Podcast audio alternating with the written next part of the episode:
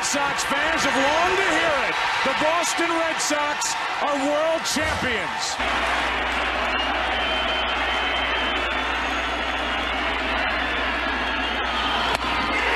Game over, series over, and the Red Sox are world champs again. And so are these fans.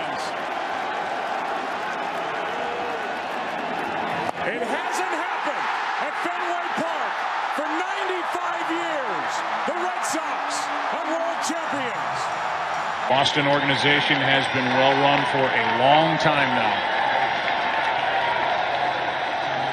From the top on down, here comes a one-two pitch. Red Sox win the World Series. Five to one, the final tonight. And the best team in baseball wins it all in 2018. The Red Sox have won the World Championship. The Boston Red Sox beat the Los Angeles Dodgers 5 to 1. They win the World Series 4 games to 1. And the Red Sox become the first team in the 21st century with four World Championships. Can you believe it? Welcome, everybody, to another episode of the Pesky Podcast, episode 33. I am the Ritt. With me is our head writer, Mr. George Sutherland. George, how's it going, man? Terrific. Another another good another good game from the boys last night. You know, they're, they're starting to pick up some steam. Yeah, uh, I sit there and I love this, man. Uh, well, the Mets series is coming up. I can't wait for this. Uh, the Mets Stadium actually is one of the only stadiums in the Northeast that I have not been to yet. Oh, really? So yeah, it, I, I've been to Yankee Stadium. I've been to the Philly Stadium, Baltimore, Nationals, Pittsburgh, uh, of course Fenway Park. So I know I know the, the Met Stadium is, is on my bucket list. I know they play them there next year. So that will probably be my to-do list next year. But uh we've got a writer, uh, a guy that's been a die-hard fan of the Mets to here help us out to cover the series coming up. So let's bring him on, Mr. Not Gaetti. Hey guys, how are you? Hey, not Yeah, doing too bad. Uh, so, uh, tell us a little bit about how uh, how you became a Mets fan overall with everything. Yeah, so uh, I, I come from a long line of New Yorkers, and uh, in my family, we pull for the Yankees and the Mets both. So I feel a little bit like coming into enemy territory, going on a Red Sox podcast again. But um, no, it's I mean, it's great. They both teams they have such different personalities, right? The Yankees have this sort of like evil empire vibe, right? A lot of people disparagingly will will call them that, but you know, for a long time they were not afraid to spend. They were not afraid to make the big deals. They expected to win every single year, and for a while they did. Um, and you know, obviously, like the the record of you know 27 championships and all of that, it, there's a certain vibe. The Mets have just such a different personality and a different character, and all of the great Met teams through the years, from you know the first championship team in '69, coming back from just like such a, a bad season to stun everybody in the in the playoffs, and um, you know like beat the powerhouse AL champion team. Um, the, the 86 team is one of the most exciting and fun and just legendary sort of teams. I mean, dysfunctional in some ways, just chock full of guys that were unique and brought a lot to the table.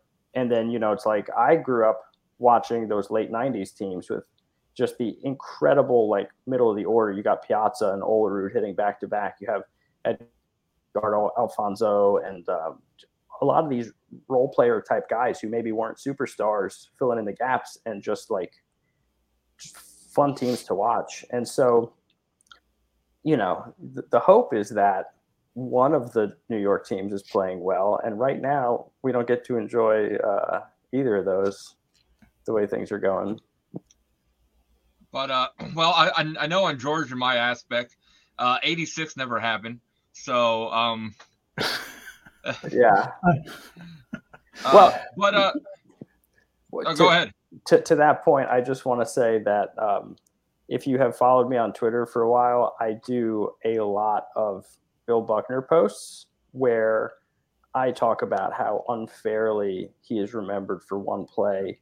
And, um, you know, a lot of people, just, that's the only thing they can think of. But the guy won a batting title. He hit almost 500 doubles. He had a ton of hits. He Yep. never struck out. I mean, there talk about just insane bat to ball skills for a long time. He struck out in the low 400s in 22 years in the big leagues total, 400 Mhm. times total. He had he struck out like 13 times the year he won the batting title. And when you compare that to there are guys with 120 strikeouts in the first half this year. Um, I just don't think enough people give Bill Buckner the credit that he deserved as a as a hitter, as a baseball player, what he was able to you know sh- show up and do his job, even as as his body was like betraying him and falling apart. Right. Um, so I'm I'm very pro Bill Buckner and very uh, conscious of the fact that so many folks remember the moment that you guys don't want to remember. So I I'm I'm there advocating for him even as a Met fan. No, he was he was such a dangerous hitter to come to the plate, you know, in any situation. And you know, he came he came when he got to the bat, he meant business, you know, and he he he drive the ball any place. And as you said, his legs were giving out from under him, but he didn't let that stop him. He was he was really really a, a, special hitter, and uh, uh, you're right. It's too bad he's remembered for that one play. And you know when I- when the Red Sox won the World Series uh, in 2004, when they gave out the rings, he got a standing ovation when they when they did that. And I think every you know it's you know winning cures everything. All was forgiven, and that, that was good for him because he was such a good guy to boot. So Yeah, Yeah, uh, absolutely. The- For like, I I was only four years old, like maybe three or four years old in '86. Uh, but doing my doing my history and stuff like that, uh, a lot of people sit there and say Buckner shouldn't even been out there. You know, Correct. uh, uh, I can't remember the, the backup first Stapleton. baseman's Dave his, Stapleton, def- his defense should have been out there, but they were all ready for you know the big win. Uh, they wanted him out there, and I'm like, man, would they have done it to, if it was David Ortiz? You know, would they have put David Ortiz at first base just to get him out there? Uh, you know, for a championship celebration? No. no. So you know, you, you, you can't sit there and, and judge the guy. I, I always joke uh, with round with Mets fans. I'm like, 86 never happened. Uh, technically, I'm only 39 years old instead. Uh, oh no, I'm 40 years old instead of 41. You know, but uh, it, I sit there and I love uh, Gaetti. How you sit there and you know you're pro him because you look at the what he did in his career, not what he didn't do in that one moment. Absolutely. I think he had over 2,700 hits. I mean, guy had a career. hmm And the, the thing is, if you put Stapleton out there, even if he boots the ball and the Red Sox still lose, maybe Bill Buckner's in, in the Hall of Fame or something. You know what I mean? Like the Mhm. whole perception of his body of work would be so different if he wasn't the guy that let that ball go through his legs. Yeah. right? Uh, I I know growing up, I was a huge fan of the Mets infield. You know, like like you said, Piazza, Olerud, uh, Ventura. You know, playing third. Where you guys, I don't know, is that record still stand? The least amount of errors given up by an infield in a season. 99, yep. That- and That's that's just amazing. You know, Ray, and Ray that's- Ordonez at shortstop. yeah. he- right. Oh, He was a magician, that guy. who was who was second for the Mets? Fonzie. Oh, okay, yeah. So like that, I I love that. I love those that Met infield because I always, you know, even with my kids, uh, I talk about teamwork, and that cohesive unit of an infield. They they work together, you know, and defense wins games. You see it in football, you know, defense won for that won a lot of games for them. you know, with with the least amount of errors in MLB history. Absolutely. So- I mean, Olerud at first base made everybody else look better. I think one of the things that is underappreciated about a good first baseman is the confidence that they give the other infielders to get rid of the ball quickly, to just let it rip. Because you know, if you get it close, he's going to pick it. He's going to make a good stretch. He's going to, he's got the footwork, he's got the hands. Um, there's no worse feeling for an infielder than being like, ah, you know, you stop the ball and you're like, if I don't throw a strike to this guy, like I'm going to get an error. And so I just, I think Olerud is a very, you know, I use the word underrated in my tweets all the time. Right, I, every day I post like an Mhm. underrated player of the day, and um, man, Olerud is that in spades. He could hit, he could glove it. He actually played for the Red Sox very briefly. Yep. Yeah. Eh, That was his final season in the big leagues. And fun fact, that was also his first career game in the minor leagues was that season on a rehab assignment. He had skipped the minors coming from college and did not play a single game in the minor leagues until his final year in professional baseball. Yeah, and uh, I remember Olerud, and and this is what I love about a first baseman.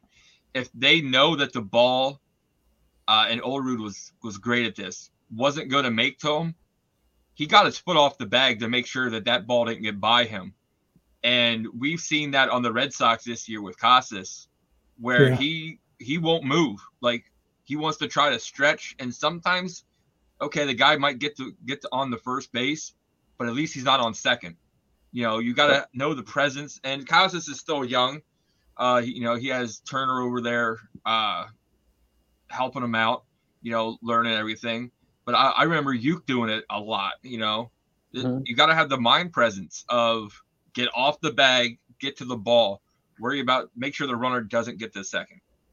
And There's- Olerud was amazing at that. Yeah, you there's a lot that goes into it that you know I, I really appreciate all those little things because in high school i moved from third to first and i had never played first base in like little league or anything and so um, you know i had to like figure all this stuff out and like you learn what to do and what not to do and being in the right place all the time and keeping the ball in front of you and like you know a lot of guys the tendency is if they're trying to get to a ball they'll stretch early. And once your weight shifts and your weight is over your plant foot you're toast if the ball tails or it's like not exactly where your mind expected it to be. And so Mhm. having that sort of presence of mind to adjust to the situation and not react too early and you know get off the bag if you're going to need to get off the bag it's it just makes a huge difference not just to that player but to the entire infield Yeah. So, well, let's uh let's dive right into the starting rotation, the, the lineups we have going in for the Friday, Saturday, Sunday series. Uh Friday, you guys got Senga going. We got Paxton going. Uh tell everybody about uh Senga who hasn't been able to watch him and about that amazing uh, phantom pitch that he loves to throw. So, um, if anybody's not aware of Senga, right, he's 30 years old. He's a rookie, be, not because he's new to pro ball, but because he came from Japan. And he's just been electric, and he leads the the staff in almost every pitching category. I think he's been he's worked out, you know, really well, which has been huge because Scherzer and Verlander are the two highest paid pitchers in sports, right? They're making like over $43 million a year, each of them. And they have the pedigree. They've got the closet full of Cy Youngs. They've got all the accolades, the 300 strikeout seasons, the marquee guys, the name brands. And it's no secret that they're starting to look their age, right? And Mhm. so to bring in Senga and have him, you know, like a lot of these guys, when they, you never know when somebody switches leagues. People like Ichiro worked out, obviously, right? But Mhm. not everybody becomes like an MVP caliber guy. And so there's always this inherent unknown. some guys who mash in and come over and can't hit major league pitching.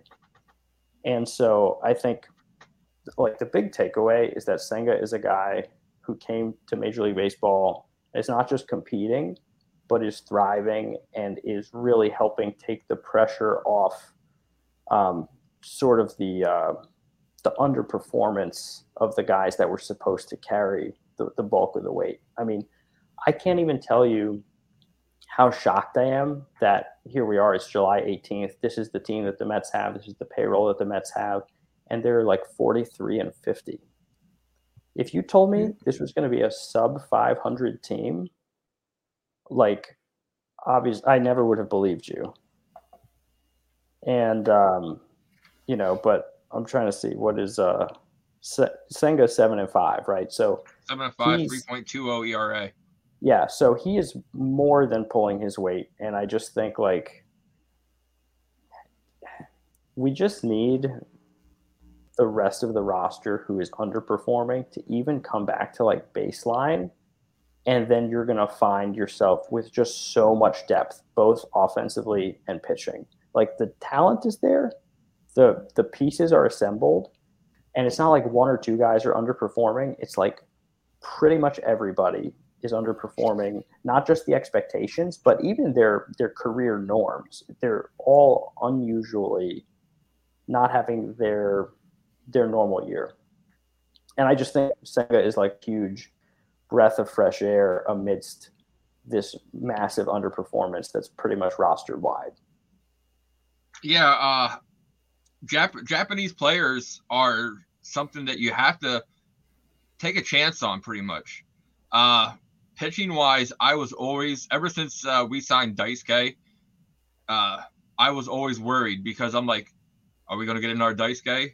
or is this one actually going to pan out?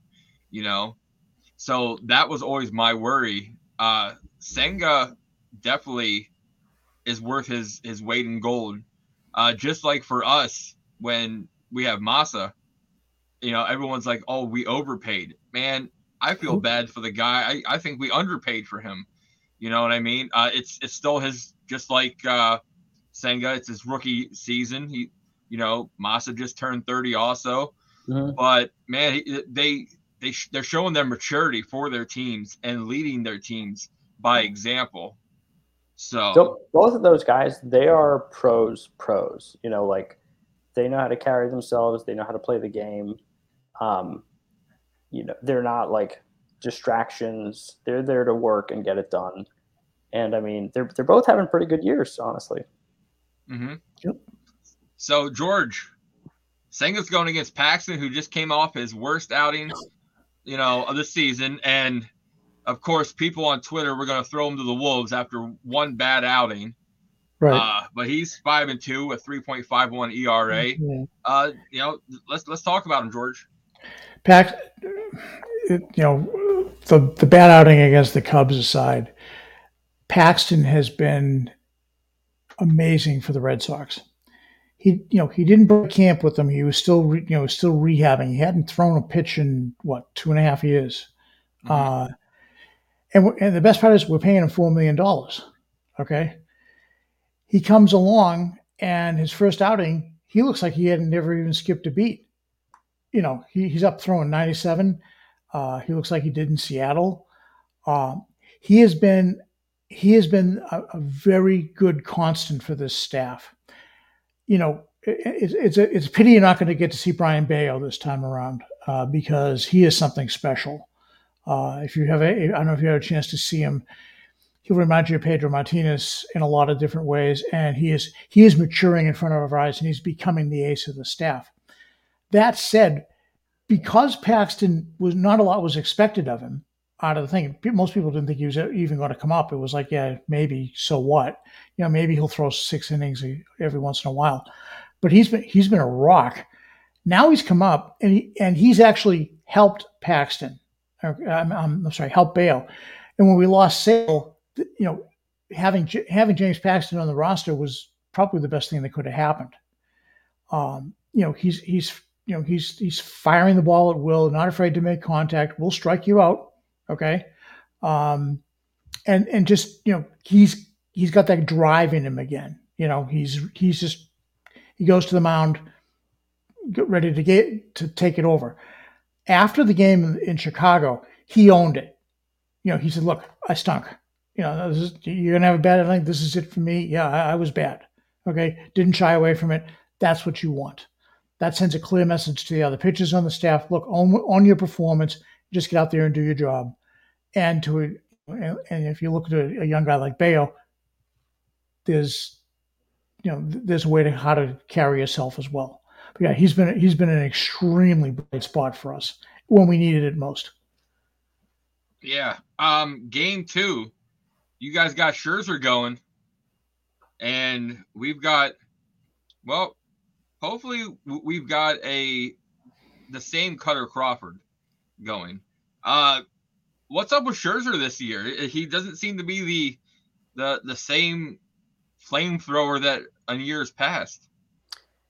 Yeah, I mean, part of that is uh, he's 38, and uh, like I said, he and Verlander are just some of the most accomplished pitchers that I think the game has ever seen. I think they're both certainly going to wind up in Cooperstown. But at some point, you know, like Father Time is undefeated, right? The mm-hmm. thing about Mad Max is that he is such a competitor. He's such a professional. And even as your stuff deteriorates, like the ferocity doesn't. And I mean, he's not the flamethrower of years past, but he's eight and three. I think he's got like the second most innings pitched on the team. He's got the second most strikeouts on the team. And, you know, like he's not giving you MVP like Cy Young level kind of Scherzer, but I mean, he's arguably the best pitcher on the team. He and Senga are probably t- the top two. Verlander missed a few starts, right? So he doesn't have the same kind of volume, but he's right in there with them, sort of like rate wise. Those three guys have to put this, you know, these starts on their shoulders and squarely keep the Mets in it and give them an opportunity to win. That's all you can do. Like they they know what their job is that they need to do. I don't think anybody's expecting Scherzer to like strike out 300 guys, right? Those days are in the past. It's about giving your bats an opportunity to stay in it and to win it. And I think he he's always going to have the temperament and the personality and he wants the ball and he like George was saying, I mean, Max is a guy that owns his performance. I don't think he makes excuses. He's like a he's a tough competitor, and um, it just unfortunately you can't bank on the stuff being there the way you used to every single day. You knew he was going to have it. Now, when he has it, he looks he can look vintage. It's just that's not every start anymore. Yeah, um, I, I'm kind of curious. What do you think was the the Mets ownership you know, you guys lost uh, Syndergaard. Yeah, you guys left the Degrom go. Why not go younger? And why why do you, do you think they went and paid all that money for the two veteran pitchers that are a little older, a little bit possible injury prone? Well, I will say that sort of dodged a bullet with the other guys, right? Syndergaard and Degrom are both also injury prone. Um, DeGrom got paid and he's 30 innings in to his contract. And now he's going to have Tommy John. He may not pitch till he's 37 years old. You know, I hear, uh, I hear people talk about how DeGrom maybe is a Hall of Famer, but he's got 84 wins in his career as exclusively as a starting pitcher, right? 100% of his appearances have been in starts. He's got 84 wins. And uh, he's been in the league for a decade. So, you know, he obviously was not going to give the Mets the volume of work or the innings, but was going mm-hmm. to command a, a, mega salary in excess of 40 million a year or whatever, you know, they're paying these other guys anyway. And so I think that was a calculated risk that the team took, letting him walk, saying, we're just not going to absorb the risk that he has elbow problems. And 30 innings into his Rangers contract, he's done probably for the next you know season and a half. Now, obviously, with like the new ownership, they wanted to convey that they're not afraid to spend. They're not afraid to bring in big names. They're not afraid to bring in marquee guys. I think, you know, Houston era Verlander, even post Tommy John Verlander, mm-hmm. as a 39 year old, he was he was back. He was all the way back. And, you know, to rehab from Tommy John at 39 and come back and have a Cy Young season, it says a lot about sort of like his discipline, his preparation, the, his approach. And, you know, some of that is like, wouldn't you love to have that in your clubhouse? Wouldn't you love to have a, a pitching staff that can look up to Justin Verlander and Max Scherzer, who have how many Cy Youngs between the two of them? Like, could you imagine the wisdom that's there to glean about the art of pitching? And then the hope that they can still do it at a high level is almost like a bonus. Like, yeah, you want them to go out there and win games, but you also want them to lead by example. And you also want all of the intangibles and everything else that goes on behind the scenes in the clubhouse with the pitching staff, with these guys who have stuff and need to know how to harness it. Guys who are young and need to know how to pace themselves, take care of themselves, prepare to pitch, approach different hitters. I think there's so much more value to those two guys than the number of innings they give you or the number of hitters they strike out. And, um, you know, with like the financial resources that Steve Cohen has, it just it was such an exciting way to see these pieces come together. Two of the great pitchers of their generation on the same staff. I mean, I think everybody just had visions of those guys at the front of the rotation winning 20 games apiece and the Mets being way above 500 at this point in the season, not 43 and 50. It's like uh, it's unbelievable. It's it's like worse than depressing because it shouldn't be this way. The talent is just off the charts. Yeah, uh, definitely. George Kutter Crawford coming off an amazing performance, six shutout innings. Yeah, um, for us, Crawford has been a little up and down. Um, he pitched what I brilliantly on Sunday as as Rich said, six shutout innings. He was the number five guy when the season opened. Um, had a little trouble getting out of the third or the fourth inning. Uh, went back in the bullpen. Uh, was long with uh, Winckowski for us. That was a nice problem to have because they were both they were both just uh, team killers for you know the, the, opposing team in long relief. There, there was a good two headed monster there. Um, since he's come back in the rotation, and for right now, we only have three starting pitchers. Okay, um, he has he has each start he's he's gained a little bit more confidence. Six innings is the longest he's gone out this year, and mm-hmm. and he was and, and he pitched out of trouble before we get into trouble. And yeah, he might get in, you know, he might not get out. He pitched out of trouble in the early innings, and he just just fed off of that. And um, you know, he may have found himself. And right now, the team needs that because you know they're, they're, we are shy on starting pitching. But um, you know, he's he's you know he's not he's not afraid. He's got a, a four seamer that rides up in the zone and can you know cause people to chase. Um, you know, could you know he's not gonna he's not gonna blow you away, but you know he's got enough stuff that moves that you know he he can do it.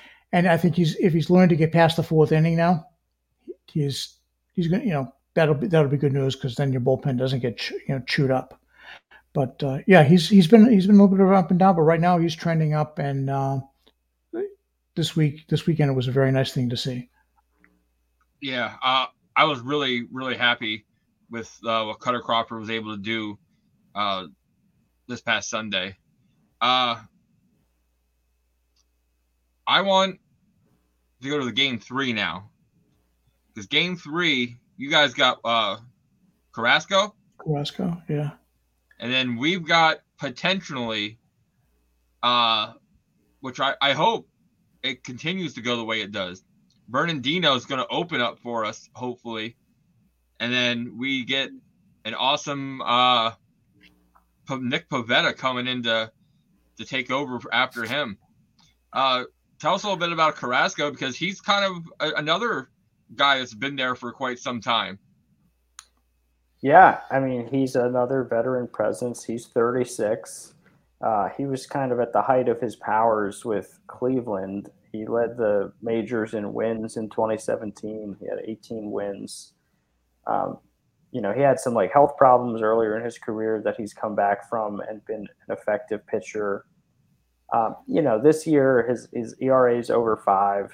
He's uh, you know missed some starts he's really not a uh, like a strikeout guy. He's never he's never been a huge strikeout guy, but I mean he had multiple seasons of 200 plus strikeouts um, and a handful with you know more than a, a K per inning. Now he's got 43 Ks in 61 innings, so much more of like a pitching to contact kind of approach, and you know it's like the other guys he's older, but I don't think he has sort of the, the, the, power that he can summon the way like at times Verlander still, you know, can blow it by you. So I think it's you're looking at probably like five innings and just hoping that you put up some runs.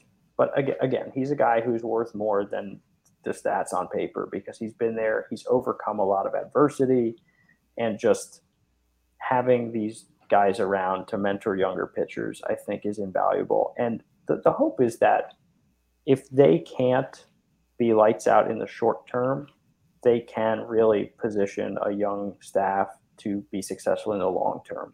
And so, yes, they're very expensive, these veteran pitchers, but the you know the, the hope is that over the next few years it really turns into their influence manifests in other ways yeah, uh, that is one thing that that I see on our you know squad. We have Chris Sale, Paxton, and you know of course we always have Pedro Martinez. Uh, they're willing to mentor certain people. Uh, they're they're helping out Kutter Crawford, you know Whitlock, Houck, uh, Winckowski, like Bello. It's like that that is you know worth a lot when you get people to sit there that are able to sit there and show not only just tell you but show you how to act as a major league pitcher and how to get out of things. Uh, that is something that you know all organizations should be able to get. Uh, George, you, you want to sit there and take a crack of and tell everybody how amazing Bernardino's been looking. Another guy that Chaim Bloom brought in has bounced around a little bit. Um, they've worked with him. He's been effective. I mean, he's done the the opener role what two or three times now. Mm-hmm. Done one, you know, two innings. Does what you want to do. Doesn't get just doesn't get down. Last night he throws two shutout innings. Uh, you know, uh, you know, it's the openers. The you know, it's, it's, Tampa Bay piloted that and you know made it something uh, success. Made a success out of it. Um, right now, uh, as I said, we really have three starters. So last night uh, they brought Pivetta in in the third.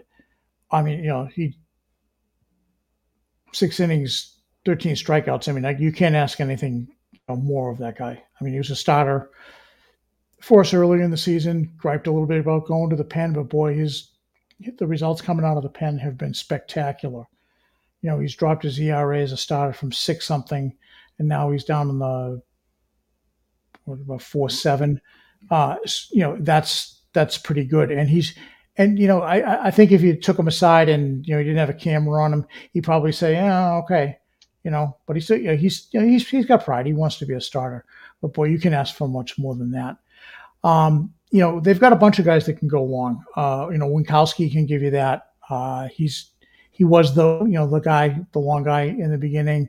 Um, they've got uh, Brandon Walters just come up from Worcester, who can who can give that to you as well uh, Chris Murphy, who will probably um,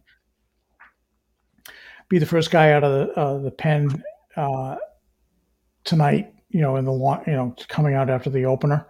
So, uh, you know, for the Red Sox, they do have the ability to mix and match in, in, a bullpen game. The problem is that we've got two we've got we got two openings in the rotation that we have to cover this for. So the need the need for a starting pitcher is huge for us. Um, you know, how long can we do the balancing act? Who knows? But you know, if we get any kind of performance like we can, um, don't don't just count the bullpen. I guess is my point. And then in the back end, we're we're in pretty good shape with uh, Martin and Jansen. You know, um, I, I'm very extremely confident in those two. So.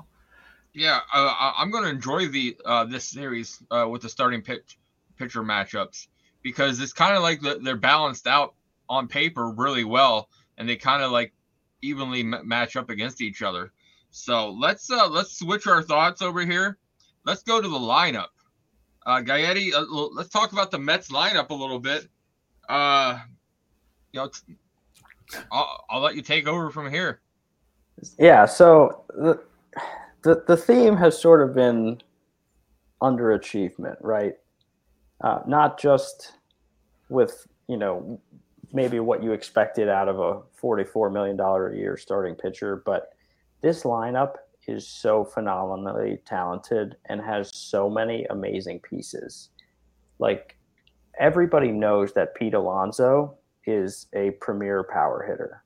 Mm-hmm. Not just because he's won a couple of home run derbies, but you know, last year he tied Aaron Judge for the major league lead in RBI. He's an old school cleanup guy. He's not going to hit 300 like Judge, but he's going to put the ball in play. He's going to drive in a lot of runs. He's going to hit a ton of homers. I think he was like the fastest player to 150 home career homers or something like that. But he's hitting 207 this year. There's a big difference between not hitting 300 he's like a you know career 260 270 kind of guy he's hitting 207 this year he's got a 306 obp and yes he leads the team in home runs and ribbies by a mile but he's got to be more productive and be a more complete hitter um, jeff mcneil is a guy who has won a batting title and like we talked about with bill buckner before jeff mcneil is one of these scrappy guys with bat to ball skills. If the ball is there, he can hit it. But this year, he hasn't been doing it. He's hitting 248. His OPS is in the 600s. He's never been a power guy, but that's fine when he's hitting line drives from line to line, using the whole field and hitting 326, right? Mm-hmm. So you can't you can't have that same kind of lack of power and be a 248 hitter. You can't. Francisco Lindor is really one of the most well-rounded offensive players in the lineup, and he's hitting 232 this season. He's going to hit a lot of sh- home runs for a shortstop. He's going to drive in a lot of runs for a shortstop. He's going to, ha- you know, wind up with 20 plus stolen bases. He's a switch hitter. He's a veteran. He brings so much to the lineup. But he, again, he's a guy that could be having an MVP, MVP type season because he's an MVP type talent, offensively, defensively, personality wise. I don't know anybody that doesn't like Lindor. He's just a lovable guy. And, um, you know, Brandon Nimmo, he got a big contract in the offseason. They paid him a lot of money for Brandon Nimmo. And, um, you know, his big thing is he works great at bats. I think he works really, really well at the top of the lineup. He still has a pretty decent OBP. It's at 359 this season, but you know, he's a guy that could be like a 400 OBP guy. And it's just, you hate to see so many pieces, just about every spot in the lineup, t- kind of taking us performing at a step below what you hope to expect. And I, I personally have always taken a little bit of a. I've looked sideways at the giving Daniel Vogelbach a, a roster spot on a Major League Baseball team because he is so one dimensional. He cannot play the field. He has not played the field in years. He cannot run. And, you know, people say, well, like his OPS is worth it, whatever. His OPS is 679 this year. He he takes a lot of pitches he famously has like one of the lowest swing rates in baseball. He's extremely selective. He leaves the bat on his shoulder an awful lot. And what that leads to is some really frustrating called strikeouts. And yeah, every once in a while he'll get into one and hit it 400 feet. But that's the only aspect of his game really is like the homers and the walks. He's one of these three true outcome guys who can't even give you an inning on defense. And with, you know, with roster spots just constantly at a premium, because you know, sometimes you just need to shake things up and give somebody a day off. Sometimes your bullpens get really taxed. Every roster spot matters. And the fact that, you know, you have a guy like Vogelbach, maybe, you know, you pinch hit him late in the game he walks, best case scenario, and then you've got to run for him if it's a close game. And uh, you know, it's just I've had so many questions about that. That's the biggest piece of like the roster construction that I've never gotten a satisfactory answer about. But as for all the you know the, the guys that are the big pieces, every single one of them could stand to play closer to their abilities and their career norms.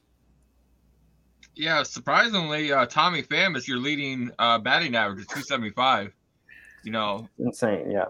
Uh, and and no one like the roster that's that was constructed, uh, Canha, Lindor, Starling Marte. You know, I, I used to anytime uh, when I played in a fantasy baseball league and I needed average, I always I always drafted McNeil.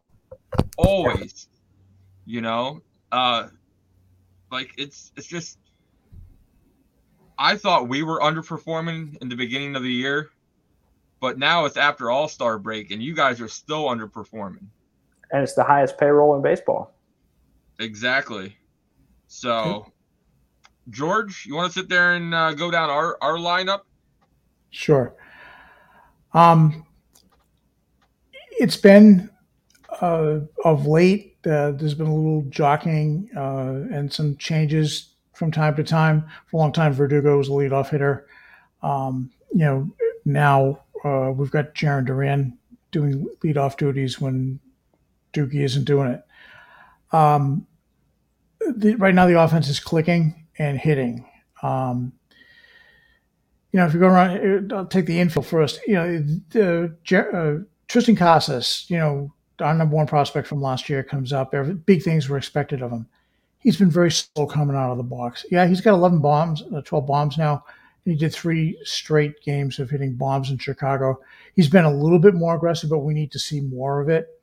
Um, you know, he in the beginning of the year, you, you go, what, what, was the matter with that pitch? You know, um, you still get a little bit of that, uh, but the, the, the aggression is starting to pick up a little uh, I touched a little bit on his defense. Um, you know, he doesn't get off the bag. It's like it was like a, the the bag is made out of steel and his foot's a magnet. He just won't move. Okay, and and, and it drives me crazy. You know, because you know, your first baseman, your job is to stop the ball. If it's not going to get in your glove, stop it before it ends up in the stands or the dugout or someplace or someplace where a fast runner can be on second or worse third. Um, the Red Sox counter that is that uh, uh, Justin Turner has been playing a lot of first base. Uh, the man, you can't ask much more of this. He's in, you know, hitting like 290. He's hitting home runs. He's driving runs in. He's a he's he's that veteran guy that you kind of forget about. Uh, you know, but he just goes up there and hits and does his job, and you put him in the field. He's not going to embarrass you. Um, you know, and he's got he's got that presence about him, and he's helped the younger players. Uh, second base for us has been kind of a, a, little bit of a mixed bag due to injury. Christian Arroyo's currently holding it down. Now he's starting to hit again. Decent, decent hitter. Okay defensively. Uh, you know, he'll you know put him in seven, eight spot, and you know the lineup. He'll be fine. Um, Rafael Devers, he got paid. His average is starting to climb up now, and he's and he's hitting. Uh, you know, he's hitting home runs and driving in runs. Uh, I got a little bit of a calf thing going on, so I didn't see the lineup for tonight. But is he in or out? Yeah, he's in. He's in. Uh, okay. Christian, Christian Arroyo uh, started uh, second base for the last game of the A's uh, series, and uh, Chang is at shortstop. Is he okay? I hadn't seen. I before we went on. I, I didn't take a look at the roster uh, for tonight's start. Sh- shortstop. Um, revolving door. Uh, we can talk about that a little bit. Uh, Kike Hernandez has held it down. Uh, Yu Chang is now the, the shortstop until Trevor Story comes back. Uh, our catching situation, uh, Connor Wong has now caught like 24 or 25 consecutive games. He's a difference maker behind the plate in terms of the running game. Okay. You run on him, you're probably going to get thrown out. Okay. Uh, and he, last night he went three for five. And, you know, he can hit, but, you know, he's a darn good defensive catcher and he's, he's now your everyday defensive catcher, eh, a, a starting catcher. But he's, he, you know, he can hit a little bit and he's a good defensive player. Outfield you know, you talked about for you Senga. For us, Yoshida has been just nobody expected this. Okay, hitting over 300, 11 home runs, driving in. You know, he's got 50 runs batted in. Um, he's just he, he just works the count. He you know he had a little trouble adjusting at first. Found something, opened up his swing a little bit, and he's just been popping the ball all over the place. Um, and his defense is not as bad as advertised. Uh, right now, I'd say, I mean, uh, he's not technically, you know, he's not a rookie because he's, you know, just turned 29, 30, you know, much like Senga. But, you know, he's he's rookie of the year based upon, you know, major league service time. Uh, he's been he's been enlightening. Um, if you had to go sign him today, he's certainly worth the $15 million a year you're paying for him. Uh, in center field, of late, we've got uh, Duran, Speed Demon. Yeah, they hit it again last night stretch a single into a double. Okay, you don't pick up double the ball Duran. quickly on him. He's he's like the road runner. He will be he will be on second base, and heaven forbid you hit one in the gap and don't do it. He's standing on third. Okay, um, and you know he's come so far because last year he just had a just a horrible year. Dustin Pedroia worked with him a little bit in the offseason and talked to him and said, "Look, you need to do this." And his it's like the switch went on. Okay, and when he came back up in June and late May, early June, he's been on fire, and just you know he's he's been at times the spark plug this this roster needs. Verdugo, Cora challenged in the beginning of the year to be better. He has. Um, it's in a little bit of a slump right now, but you know not. But he's he's playing good defense, something he wasn't doing before. Uh, he's hustling all the time. I think that's that's Cora just jabbing at him and saying you're going to do this. Um, you know he's hitting you know he's hitting well. Um, you know, they've got uh, Adam Duvall.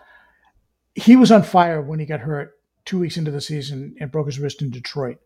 That was too bad because man, he was killing the baseball. He's coming back. He's just starting to light catch fire again, and that's that's good because this is a left-heavy lineup. So to have a good, strong right-handed stick in addition to Turner is something this this lineup needs desperately. Um, and then we have the lefty killer in Rob Refsnyder the man just kills left-handed pitching. And he'll be sitting, he'll be sitting on the bench for three days. You know, a bunch of righties going. He'll occasionally get in there. Left-handed comes up and he's like he doesn't miss a beat. He'll go, you know, two for four, two for five. Uh, you know, and then play a very solid defensive outfield, no matter what spot you put him in. Uh, you know, our lineup is hit, as I said earlier, our lineup's hitting now.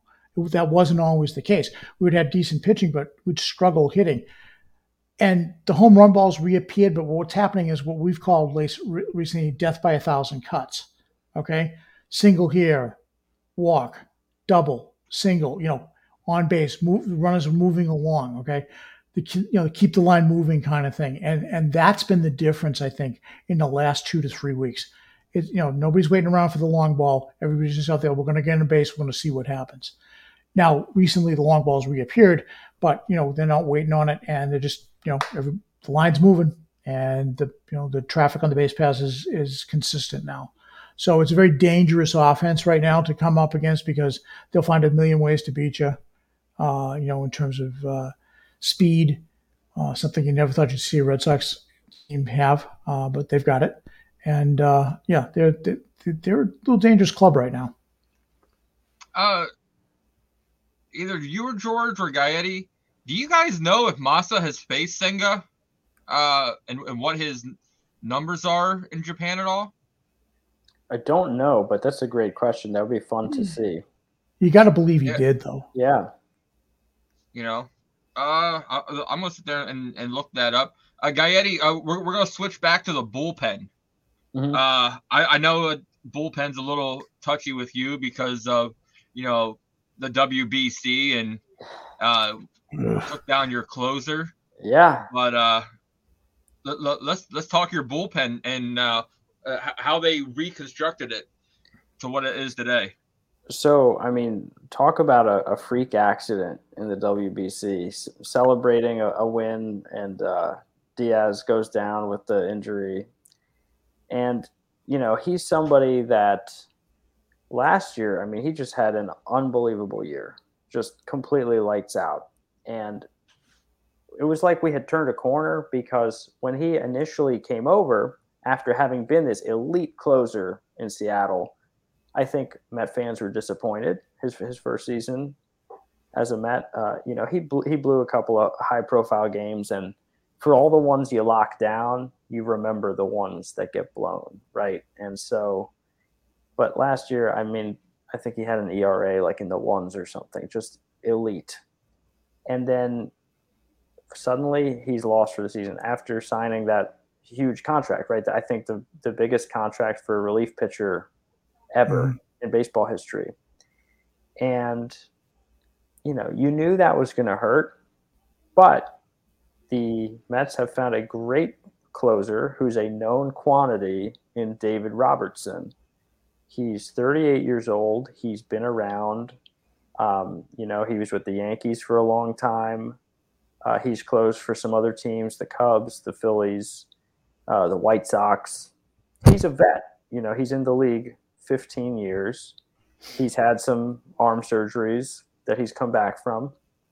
And like Verlander, here's a guy who comes back from elbow surgery in his late 30s and he, you know he's he's reclaimed his form he's got a 1.96 era this year and he's still striking out well over a batter per inning and he gives you that confidence in the back end of the bullpen that I think everybody feared was going to go out the window with the Diaz injury. It's so hard to replace an Edwin Diaz on the heels of the season he had last year and after signing this mega contract, right? I think people just kind of you're like, well, there goes the season.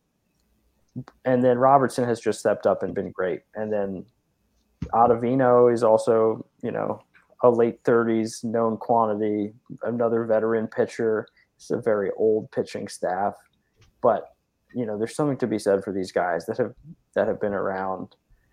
Um, you know, I think mid mid tier bullpen guys are, um, you know, I think for most teams they're going to be pretty fungible. They're going to be up and down. They're going to be hit and miss, but I think both of these teams, the the Mets and the Red Sox, both have very very solid back ends, veteran relievers who are used in high leverage situations. I mean, Kenley Jansen, right? He's one of the most accomplished closers in big league history at this point. Um, the the back end, the back end of both of these teams is is going to be very solid. Those mid innings, we'll see. I'm I, I can't find anywhere about Yoshida and Senga facing each other in Japan.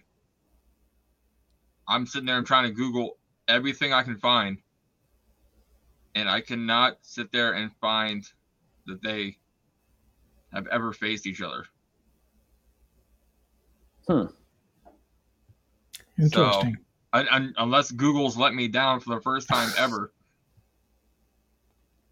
But that might that might be something to see. Like I I haven't ever you know heard anybody uh, talk about those two you know going head to head this season. So it's going to be something uh, you know really really great to see uh, if if that is the case.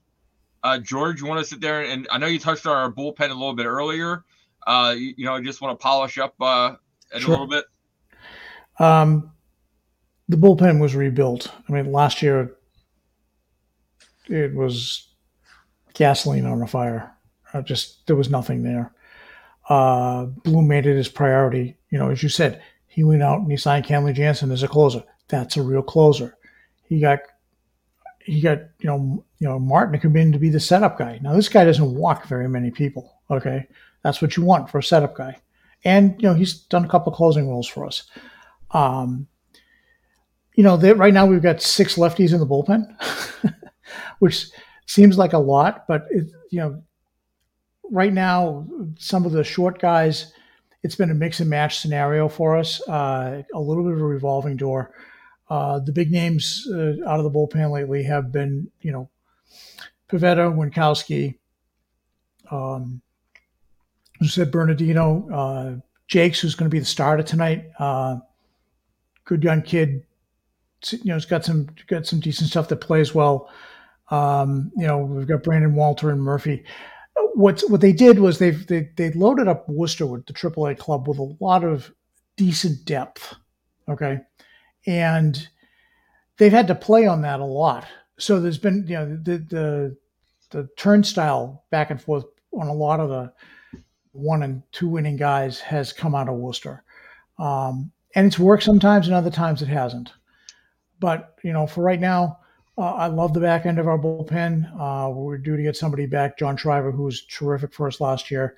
Uh, you know, th- that's coming back. Um, but I, I, I, like what they've been able to do. They've been able to uh, mix it up a little bit. And as I said, when you're short two starters, um, we're doing it. Don't know how, but we're doing it. So I'm sure Pivetta is a big part of that.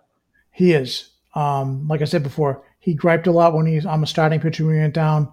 But you know he's been a pro. He's gone down there and just say, "You throw me out there, I'm going to do my thing." You know he's obviously, you know, trying to win his way back into the rotation. But uh, you know, yeah, I, I give him I give him credit for you know swallowing his pride and just say, "I'm going to go out. This, this is my ball club. I got to go out and perform for them." So so, Gaetti, uh, do you have any top prospects that the Mets have that you know the fans could see at some point this year? I think um, we might see Mark Vientos again. He's somebody that's been, you know, he's come up. Um, you have to see what the right situation is to bring him back up because the thing about prospects is I want them to be able to play every day. I mm-hmm. think there's nothing more frustrating than you bring up a young guy that people are excited about and they just don't get a chance to get the reps and get involved and play a lot. So whether it's like an injury or a trade, there's got to be some way to make a spot for bringing up a prospect to be viable. I think Vientos is going to be great. Um, Brett Baty, who is you know playing a lot of third base now for them. I actually was able to see last season at Double A, and you know it was neat. He got promoted, I think maybe like a week or two after I, I got to see him play, and you know it's you want to see these guys be successful, and I know that a lot of times it just takes it takes the right opportunity to get them the reps and the consistency and get them ingrained because nobody's going to get into a groove playing, you know, starting twice a week uh, right out of the gate when they're young.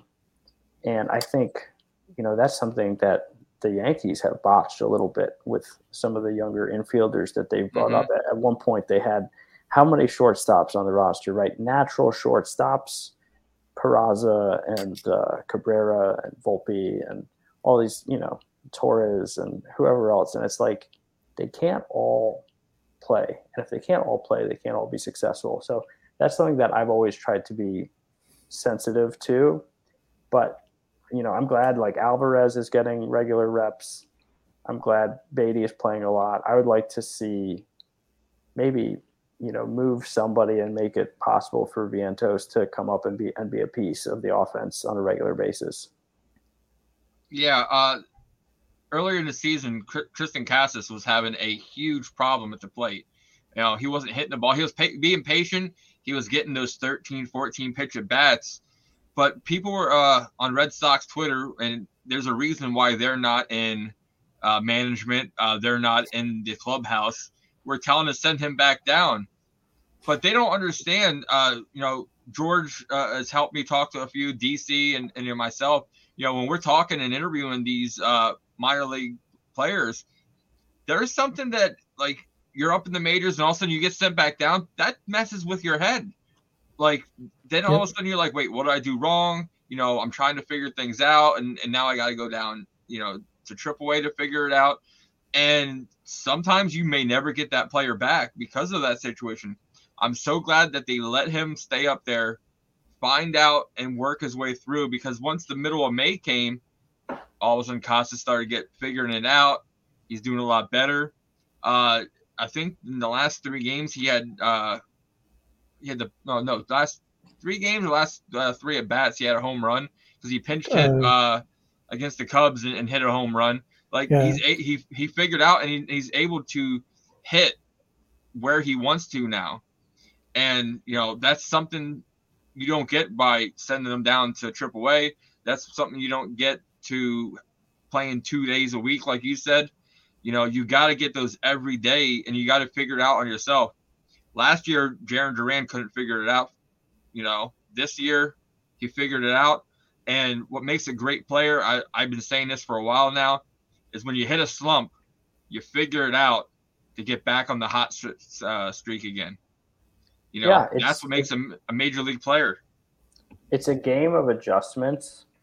And even if you stick in the big leagues and you don't get demoted, if you're only getting four at bats in a week, you're not going to make those adjustments. I think just about every young player will struggle, will go through that first really rough patch. Mm-hmm. And it might be mechanics, it might be timing, it might be any number of things. But the only way it's going to work itself out is if you know you give yourself the opportunity to work it out.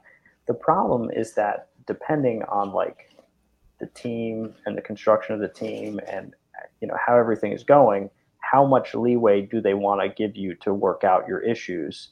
And that's why i just think it's it's there's so much more than the numbers right? It's the psychology of like how does mm-hmm. it make you feel if you get demoted?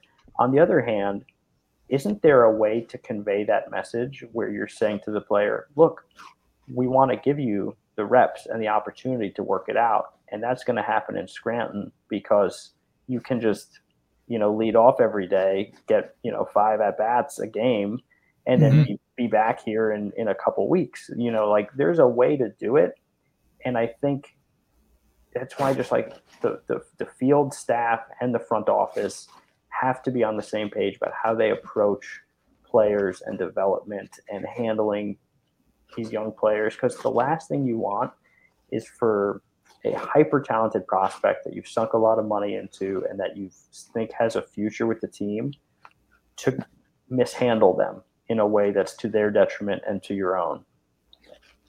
Yeah, uh, definitely. That, that, that would, for a Red Sox standpoint, that'd be like Marcelo Mayer coming up, playing shortstop. He's hitting 128, uh, and we're like, oh, we're gonna send you back down. Wait, what? You're not gonna work with them? That's what I like about the you know the Red Sox have those veterans. They had Justin Turner that was able to help uh, Triston Casas uh, defensively and and get the you know get his mind back into the game. Uh, where if you don't have that veteran leadership, you may you, you might sit there and ruin a prospect that way. So right. I, I, personally think that could be what Bobby Dalbec in AAA right now. You know, it, he's his mind's where he's not good enough to be, play in Fenway Park because the fans, uh, you know, pretty much booted him because of of uh, them bringing him up, bringing him down, bringing him up, bringing him down. A change of scenery might be needed for Bobby Dalbec. Absolutely. So, well, Gaetti or not Gaetti, it, this is the toughest question that we're going to ask you all day today. What do you think the series uh, is going to turn out? I think the Mets are going to take the first two. Oh, okay. But we'll see. George? I, George has me intimidated with his bullpen game. Good, good. Now if they can just come through, we'll be all set. Yeah. Uh, I think uh, I think the Sox can take two out of three. It's not going to be easy. Um, unlike uh, unlike the Cubs game, uh, the Cubs series, I'm not going to go pick the the games I think that they can win, but I think they can definitely uh, take two out of three.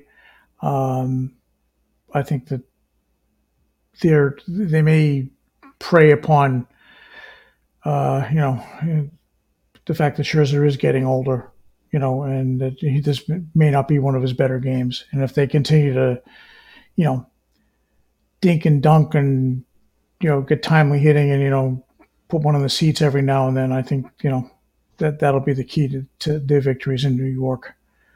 Uh, the only downside is that they're coming off. You know, they just shot out to the West Coast for three games, and then they're, they're heading back east again. So, whether or not that plays into it is an, is another story. So, but I, I think the Sox can can take two out of three. Uh, George, I'm gonna go with you in this one. I, I was I was I was bouncing back and forth between a one one two and a two one, but I really really think uh I, th- I think I think we can we can continue the bats. Uh, these are part of the series that we actually need to keep going into the trade deadline for Mhm. us to hopefully be buyers. Uh, so I can't sit there and I can't wait. And uh, DC just texted me. Well, we won't be seeing Trevor Story in AAA. He will be starting in Double A on Friday. So I'm I'm a Oh, little disappointed. man. I'm a little disappointed. I, I, I was hoping to get an interview with Trevor Story, but uh, but he's going to he's going to the Double A. George, He's killing uh, me. Did He's you- killing me. I'm going to tomorrow night's game. I, I, that would have been great if I got to see him in a rehab. I mean, I saw, I've seen Papi in a rehab there. I've seen, uh, I've seen Sale a couple of times. It's like, oh man, Friday now Well, well, well, George, it looks like you're going to a Friday or Saturday game, buddy. could be. I gotta, it's, it, the weather's been the big thing up here lately. We've had way too much rain. Do you guys know how Houck is doing? They've had the, he had the surgery. Uh, he's due to start a rehab probably in th- two to three weeks, isn't it, Rich? Sometime in August. Yeah, They're being, they're being very, very cautious with him. Yeah, I was Uh, watching as- the as game. should. I was watching the game when he got hurt, and you know, you hate to see that happen. He was throwing, he was having the, the start of the year, and uh, just one of those unfortunate things. And you know, I think And fans of every team are hoping that he's ma- makes it all the way back. He's he's a tough guy to begin with. You know, he's just you know head down and go. And uh, you know, uh, we've had this is the second time this year that you know one of our guys has gotten hit in the head. Um, you know, we did how you know how a couple weeks ago, and you know pre uh, you know spring training, Justin Turner took one in the mouth. So you know it's, a little too close for comfort for all of us. Uh, you know, if you've seen enough baseball, you've seen some really bad things happen. But um, yeah, I mean they're, they're doing the right thing. You know, they a lot of it's going to be mental. Although Houck, I, I, tend to think that he's got the mental makeup that he's just going to go, yeah, I, I want to get back in the game. So, you know, but they're, they I'm sure they're going to be careful with that. yeah. So, Not Gaetti, thanks for coming on. Uh, please tell everybody how they can get a hold of you, uh, how they can converse with you with the Mets uh, and Yankees. So, uh, the floor is yours. Yeah, absolutely. You can uh, you can follow me on Twitter at not Gaetti. I also have a Redbubble store where I have all kinds of merch with my weird not Gaetti sayings. Some of it is anti-analytics and poking fun at, at the nerds that run the front offices these days. Um, it's all very fun and tongue in cheek. And, you know, I, I tweet about a lot of underrated uh, ball players from all teams um, a lot about the, the great Yankee and Mets players of the past. And, you know, I'm, I'm always on Twitter. Feel free to reach out anytime. Love to talk ball. Hey, thanks for coming on. Uh, and we're gonna see you for our uh, our trade deadline show uh, coming up in two Sundays. Am I right? Yep, I'm gonna try to be there. I think it'll be, uh, you know, could be a really dramatic day. There's a lot of lot of teams that are gonna be buyers, a lot of teams that are gonna be sellers. Yeah. So, George, can we get a preview of your uh, of your next article? Any ideas you're throwing out there? Yeah, um, I'm. We're actually working on one today, uh, talking about why this team is should be something that, that everybody loves, and uh, you know something about the grit and uh, ability to bounce back. So uh, it's about halfway written. It's probably come out tomorrow. Uh, and um, a certain player that we both idolize for his toughness will be the main character in the story. Oh man, uh, uh, throw some dirt on it. You got it. That's so, one and the same. So, okay, guys, for myself, for George, for Not Gaetti, thanks for tuning in and checking out the preview for the Mets Red Sox series. And check us out next time on the Pesky Podcast.